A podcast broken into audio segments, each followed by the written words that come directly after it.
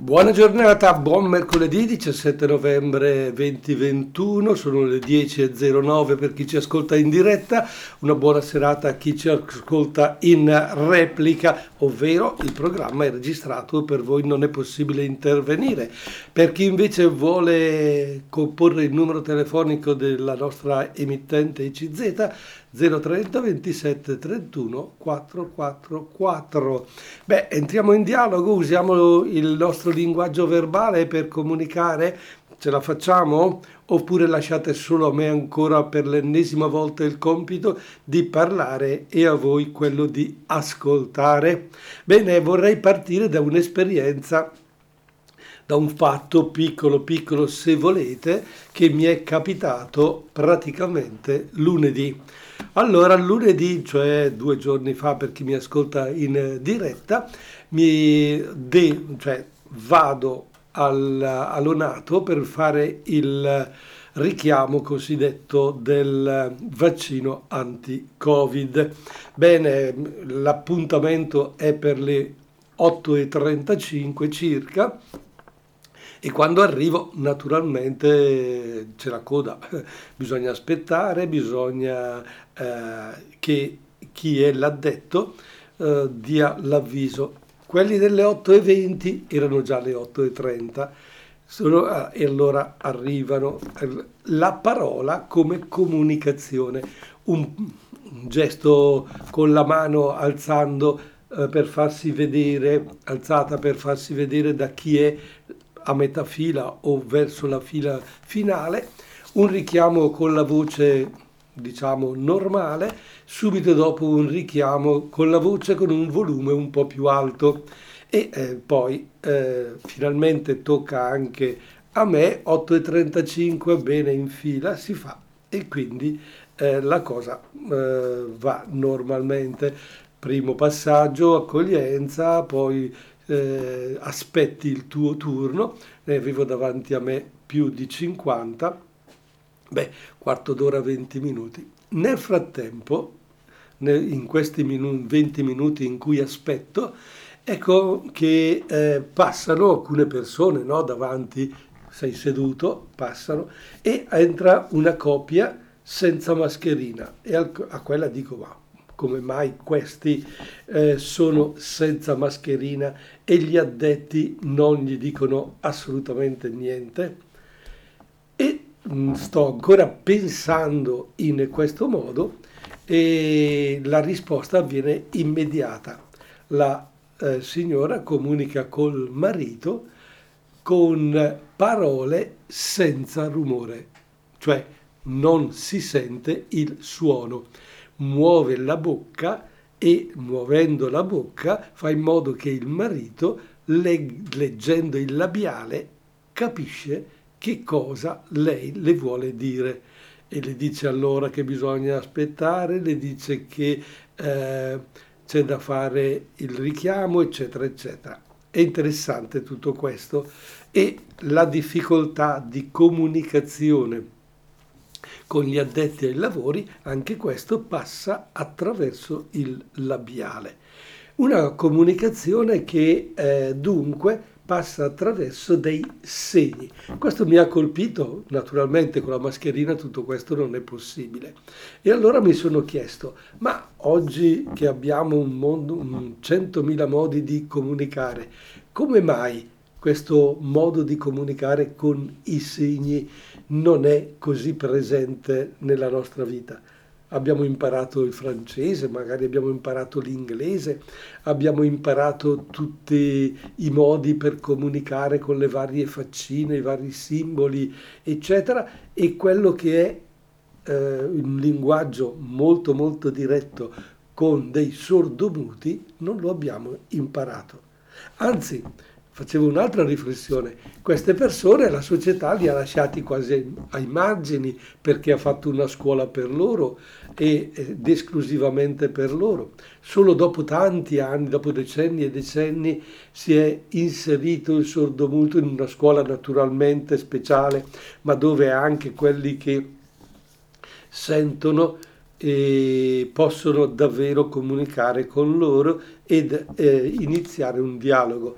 Ricordo benissimo un'esperienza, chiamato nella scuola di sordomuti di Monpiano a fare un incontro, una lezione, e guardare e parlare con gli insegnanti per, per il mondo dell'immagine e della comunicazione, e nel cortile, nell'intervallo, era interessante, non si sentiva niente, ma i ragazzi correvano, saltavano, giocavano, gridavano con i gesti, ed era uh, molto molto importante tutto quello.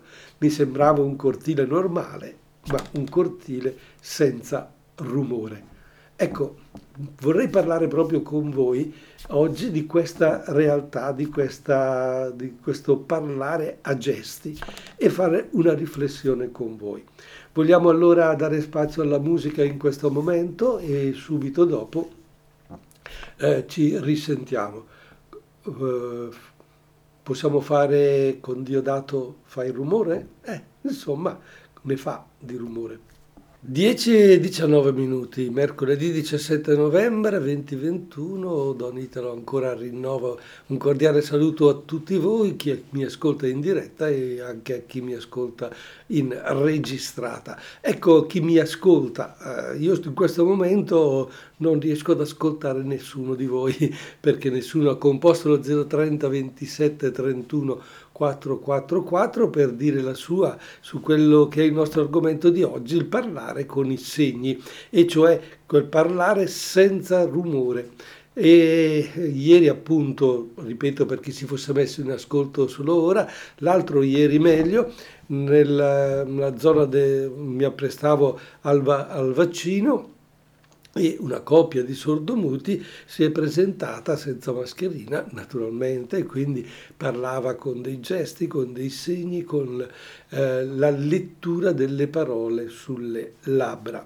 Ma eh, chiaro, occorre guardarsi in faccia, quindi in questo momento io non potrei certamente eh, capire eh, nessuno di un sordomuto, perché la radio come fa ad arrivare ad un sordo?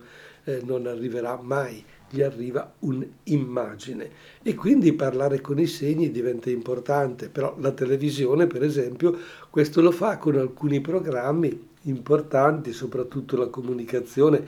Vi ricordate quel riquadro all'interno del televisore, in fondo a destra eh, o in alto a destra, di una persona piccola che eh, gesticolando con le mani comunica, perché le mani in quel momento, eh, muovendole in un certo modo, componendosi, componendo delle figure particolari, arrivano a comunicare parole, il significato di quello che il relatore sta dicendo.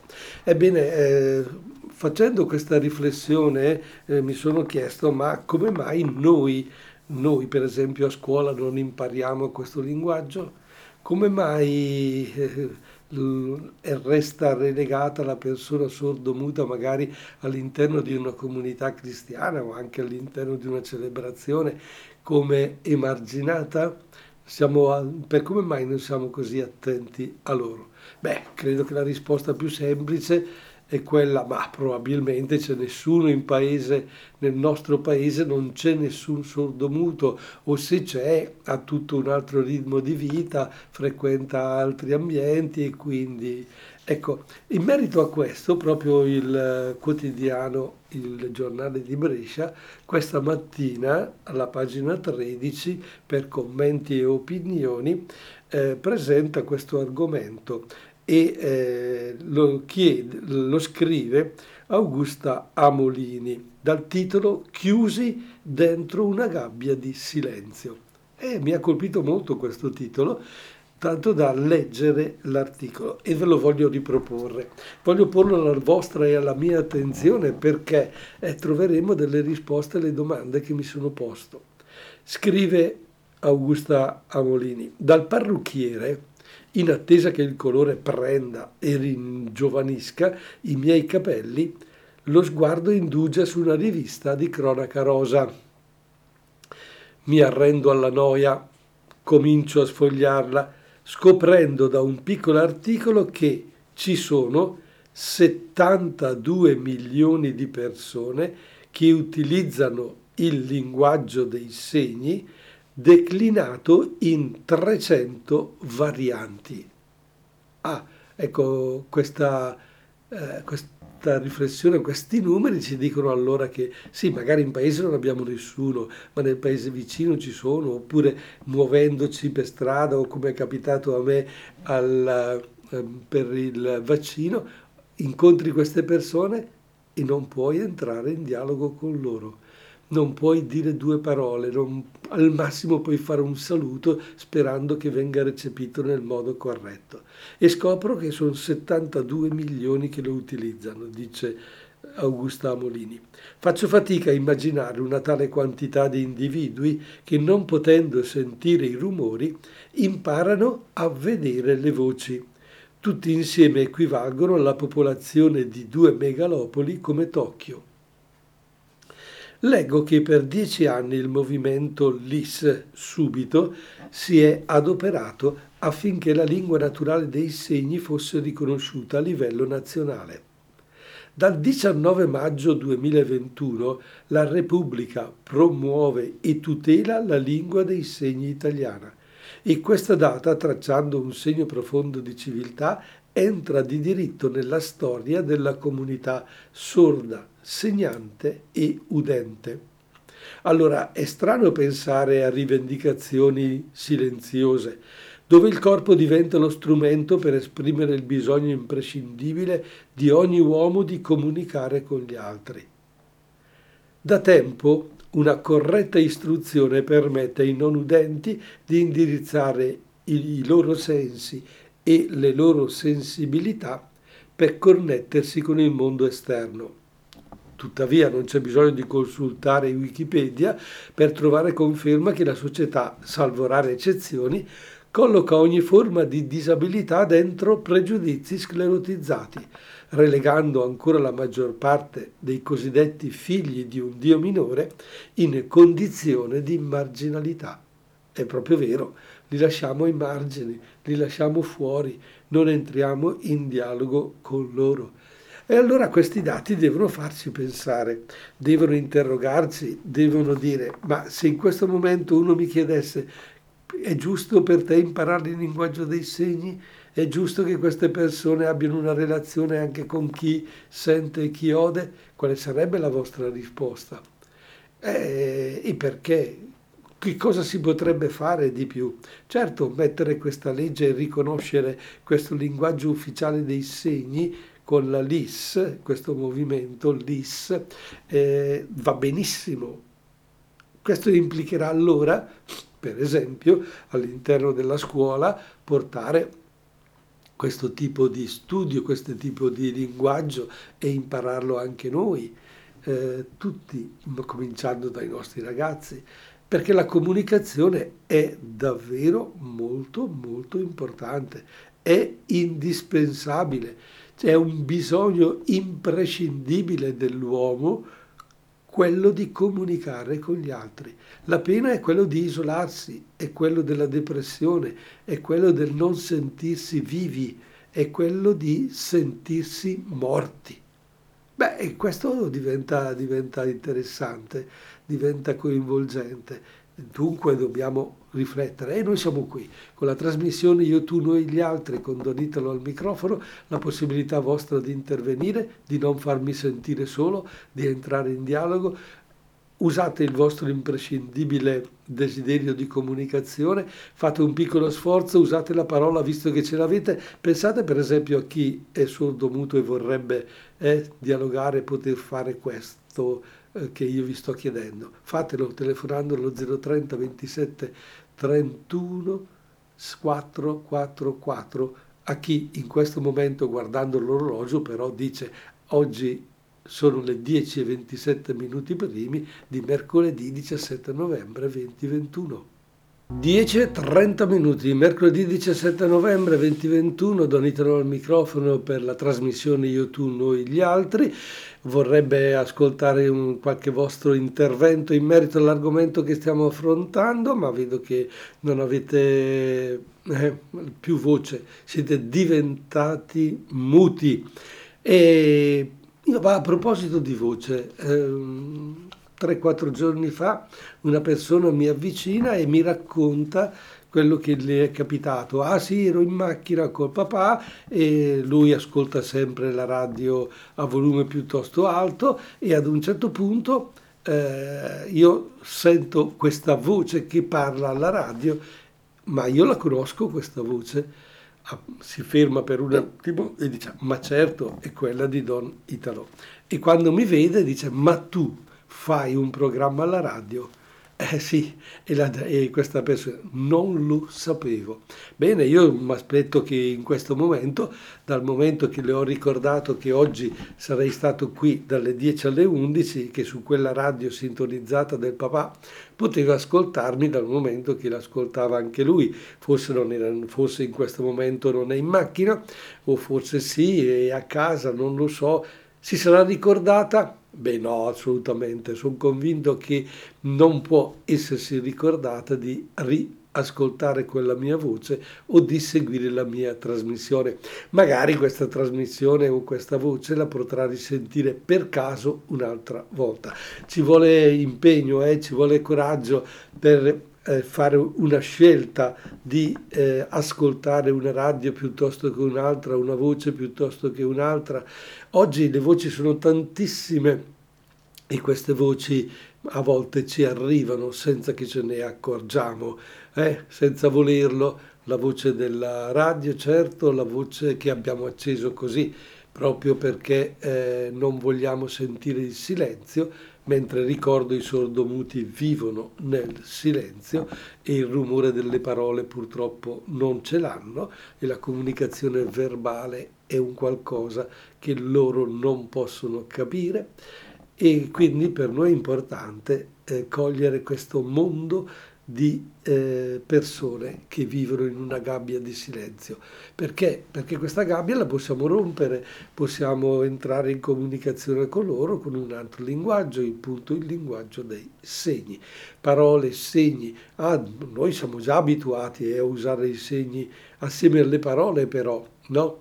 Vi ricordate quando, cioè vi ricordate, proviamo a riflettere insieme e a ripensare quanto gesticoliamo, no? Anche noi preti, quando facciamo la predica, le nostre mani parlano o per indicare o per fare eh, qualcosa, di sottolineare qualcosa, ma eh, quando entriamo in, in contatto con le persone, se queste sono lontane e non possono sentire la nostra voce e questa voce o questa voce disturba, usiamo le mani, alziamo le mani, le le muoviamo da sinistra a destra per salutare, oppure le mu- muoviamo le dita delle mani abbassandole dall'alto verso il basso per dire alla persona avvicinati, oppure ti do un abbraccio e allargo le braccia.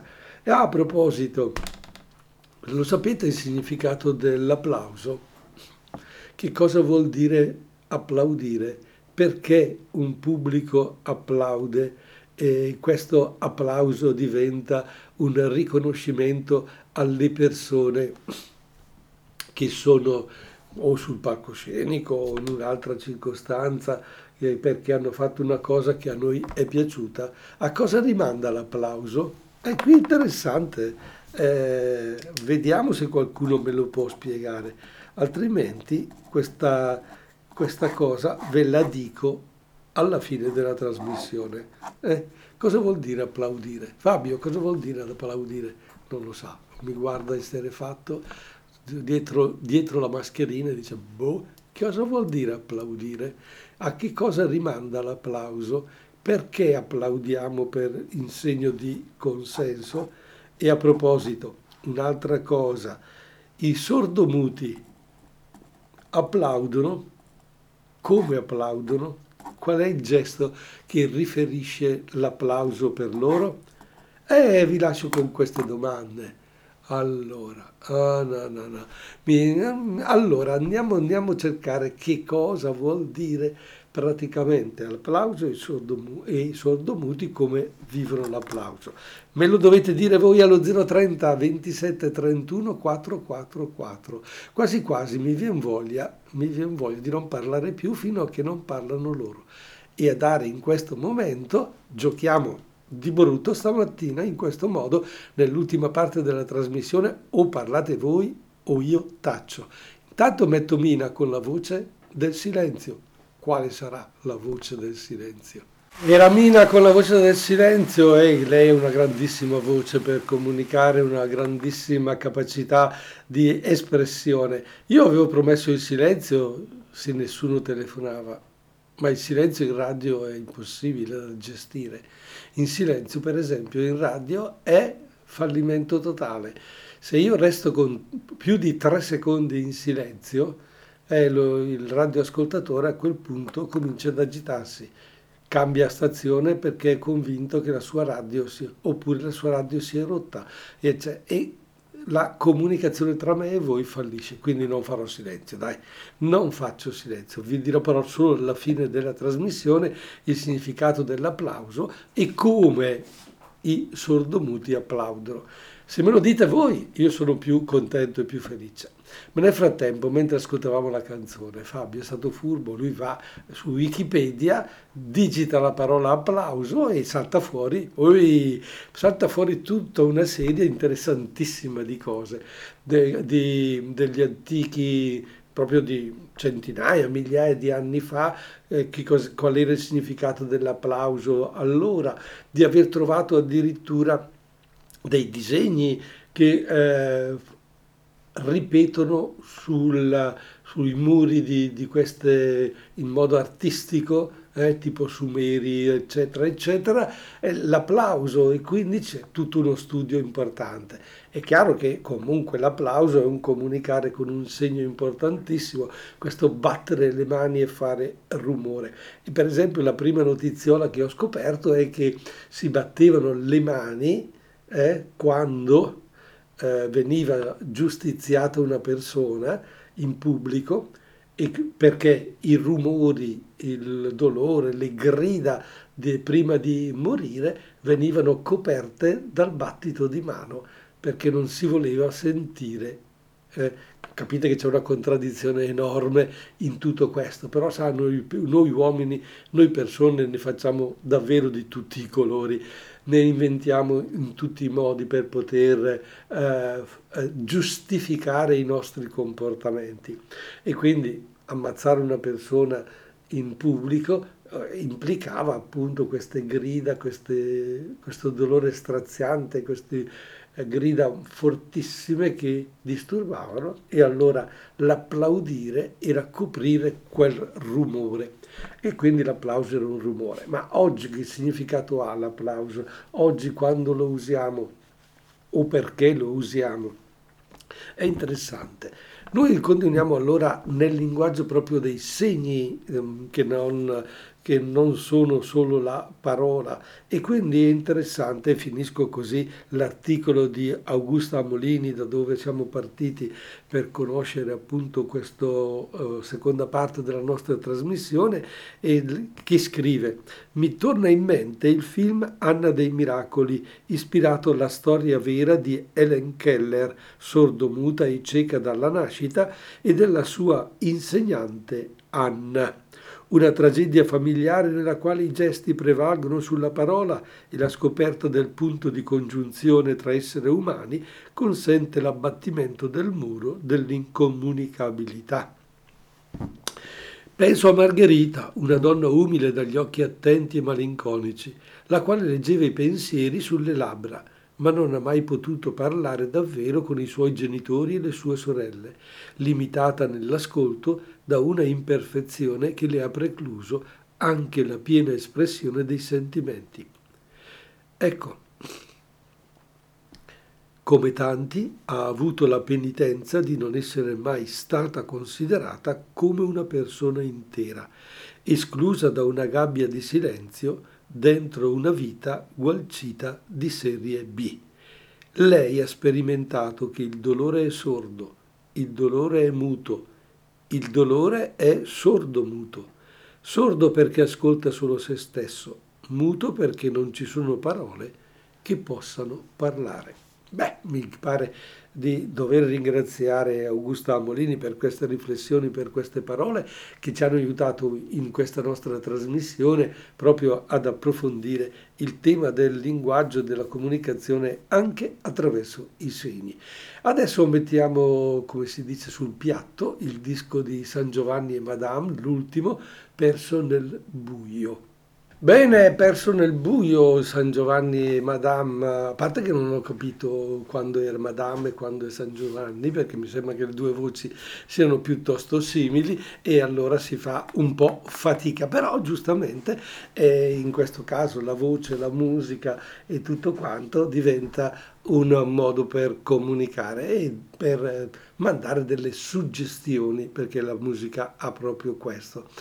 Bene, noi possiamo alle dieci e quarantotto minuti primi dare spazio finalmente a una persona che ha pietà e compassione di Don Italo in questo momento. Pronto? Per Don Italo, sì. Ma cosa sta dicendo? Eh, sto ma dicendo. Sta scherzando. Va benissimo. Chissà quante orecchie la stanno ascoltando. Eh, ma io voglio anche tante bocche che possono parlare. Certo, diventa ma io mi complimento, in... mi eh? complimento con lei perché fa delle bellissime trasmissioni.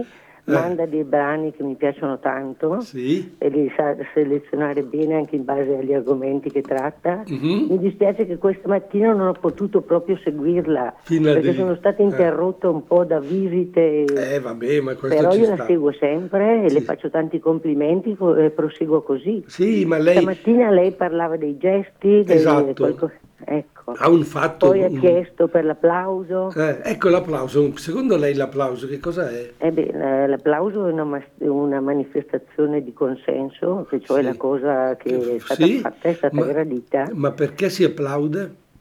Eh beh, una, eh. Eh, penso che le emozioni no, no, si no, debbano no, trasmettere no. In, qualche, in qualche modo, no? Sì, d'accordo, però perché in questo modo? Perché, perché se ci pensiamo, poi ve lo dico, rimanda ad una situazione particolarissima di, che riusciamo a vivere e... e e che poi si manifesta invece in quel modo per rimandare a. Va bene, ma non, eh, non voglio anticipare. Lei è più bravo, no. Lo spiegherà bene lei. no, no, no. Io vedo la mia nipotina che sì. quando è felice batte le manine, sì, sì, sì, sì. quando ha una, una gratificazione che, che è contenta, certo. e, e i bambini sono sempre contenti quando questo, vengono trattati. Ecco, questo è un, un tipo di applauso particolarissimo. Ecco, questo una, dei bambini che è un po' diverso. Genuina. Sì.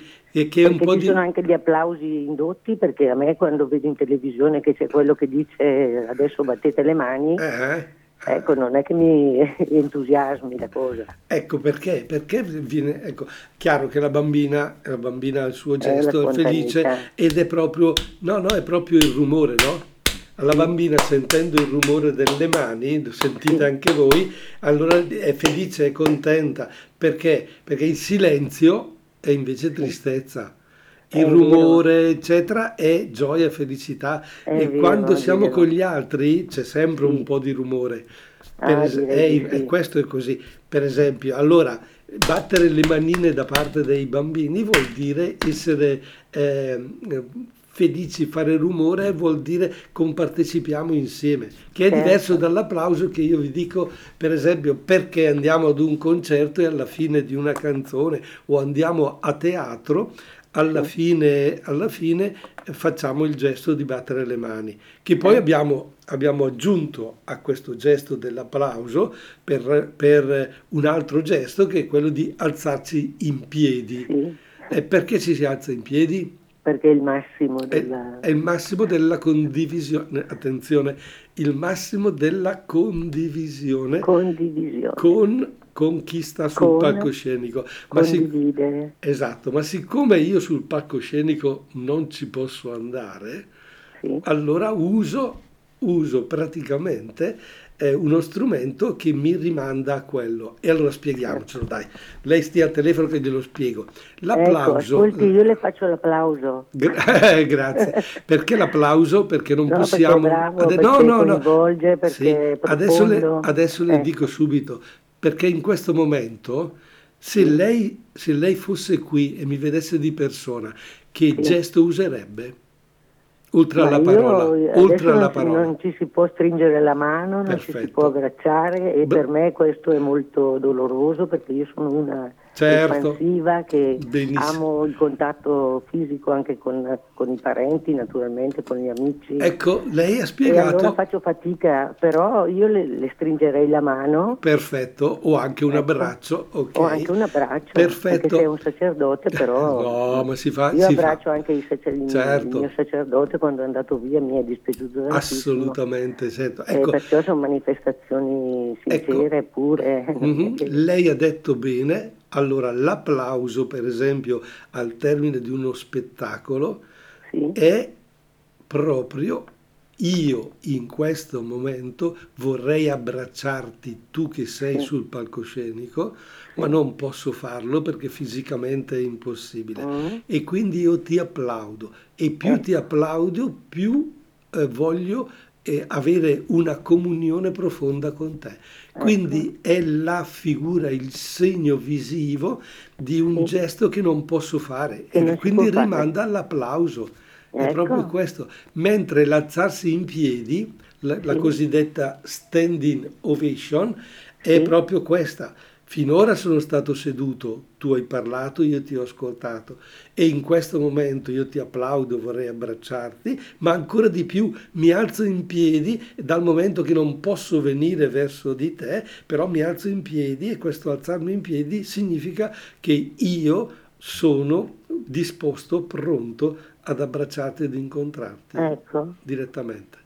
Eh, sono Perfetto. I segni, sono, è una cosa. Grazie. A lei signora, buona giornata. A lei, buona giornata a tutti. Eh beh, qui siamo quasi al momento del, dei saluti. Eh. Ok, eh, abbiamo anticipato la spiegazione, ma credo che sia be- bello e interessante. Se a qualcuno ancora alle, alle dieci e cinquantaquattro minuti di mercoledì diciassette novembre duemilaventuno in diretta vuole comporre lo zero trenta ventisette trentuno quattrocentoquarantaquattro, io sono molto felice. Chiedo scusa alla signora, non ho chiesto neanche il nome. non, vabbè, comunque, a volte questo non è importante, l'ho visto come un intervento di una, una delle tante, ha detto lei, sono tante le persone che ascoltano e quindi lei ha parlato un po' a nome di tutte. Io vorrei sentire anche qualcun altro. Intanto sentiamo Marco Mengoni, O A. dieci e cinquantotto minuti primi, abbiamo a disposizione più o meno quanto tempo ancora, vediamo chi si... proprio un minuto e mezzo, mi ha fatto segno con il pollice, poi ha tagliato l'aria con le mani, eh, i segni sono importanti, ce li siamo detti in questa trasmissione Io, tu, noi e gli altri, anche oggi mercoledì diciassette novembre duemilaventuno e voglio ringraziare anche quelli che mi hanno ascoltato in registrata, o meglio, sì, è così perché se arriva la registrazione mi avete ascoltato, anche se la pronuncio con un verbo mi ascolterete. Eh, la comunicazione è molto importante, molto interessante, ci fa vivi, vivi e vivaci, i segni sono importanti e allora voglio ringraziare in modo particolare la coppia di sordomuti che ho incontrato l'altro giorno appunto alla, quando ho fatto il vaccino, perché mi ha, come dire, coinvolto, stupito e interessato. Nello stesso tempo voglio ringraziare la giornalista Augusta Amolini che sul Giornale di Brescia oggi ci ha scritto un articoletto che abbiamo letto, che abbiamo letto insieme dal titolo Chiusi dentro una gabbia di silenzio. E nello stesso tempo chiedo scusa a tutti voi perché la mia voce oggi non era brillante, ma era semplicemente, come dire, un po' incupita dal naso che... un po' di raffreddore. Interessante, ho fatto anche il vaccino antinfluenzale, ma probabilmente è proprio la reazione del vaccino che non mi ha dato dolori né niente, avendone fatto due insieme, probabilmente il naso ha detto ai ai ai, io qui mi ribello e incupisco la tua voce e la mia voce si fa flebile flebile per dirvi ciao ciao ciao.